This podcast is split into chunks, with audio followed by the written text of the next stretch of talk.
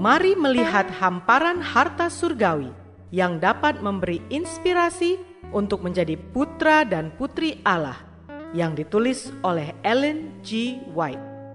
Melalui renungan pagi ini, kita akan mempelajari nasihat yang menguatkan dan memberi semangat untuk memperbaiki karakter kita. Bersama Mana Multimedia Ministry, selamat mendengarkan.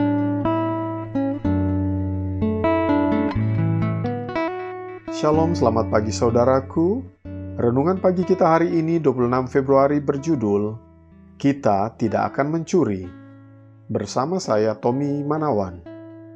Ayat inti diambil dari Keluaran 20 ayat 15. Demikian firman Tuhan. Jangan mencuri.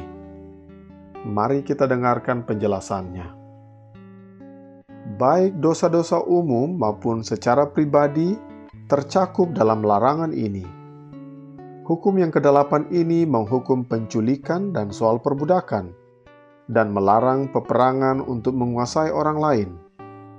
Itu menghukum pencurian dan perampokan.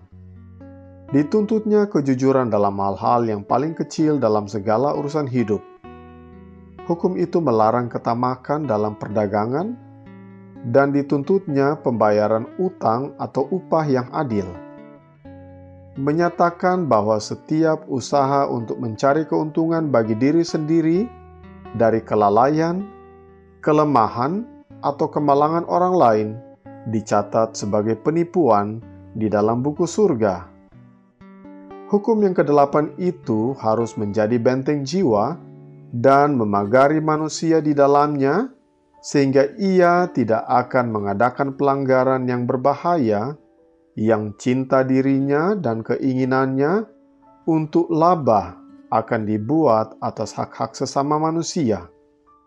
Dilarangnya segala macam ketidaktulusan, ketidakadilan, atau penipuan, biarpun itu umum. Betapapun itu dimaafkan oleh dali-dali yang mungkin masuk akal. Jangan mencuri, ditulis oleh jari Allah di atas loh batu namun, betapa banyaknya pencurian terhadap kasih sayang dilakukan, dan itu dimaafkan.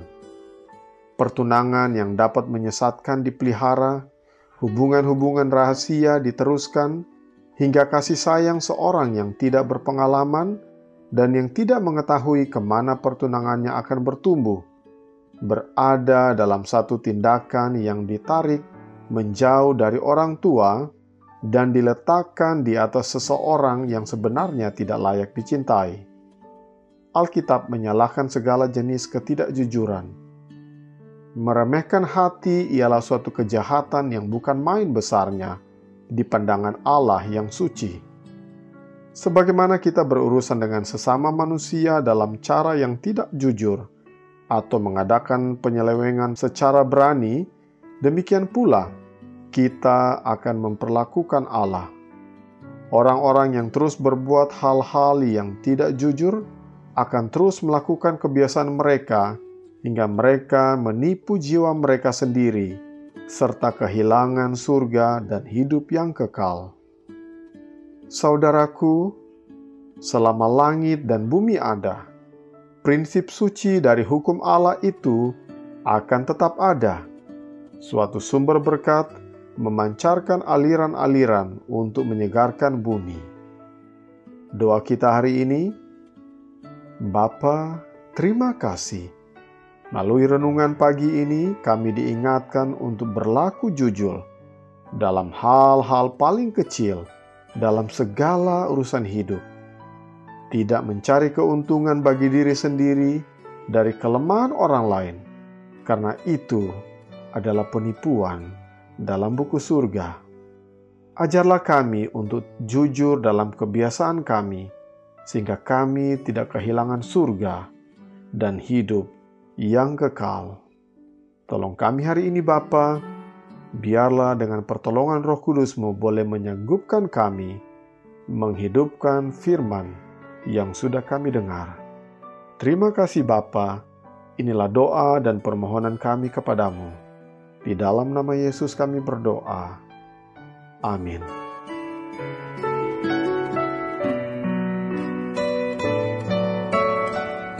Demikianlah tadi pembahasan tentang menjadi putra dan putri Allah.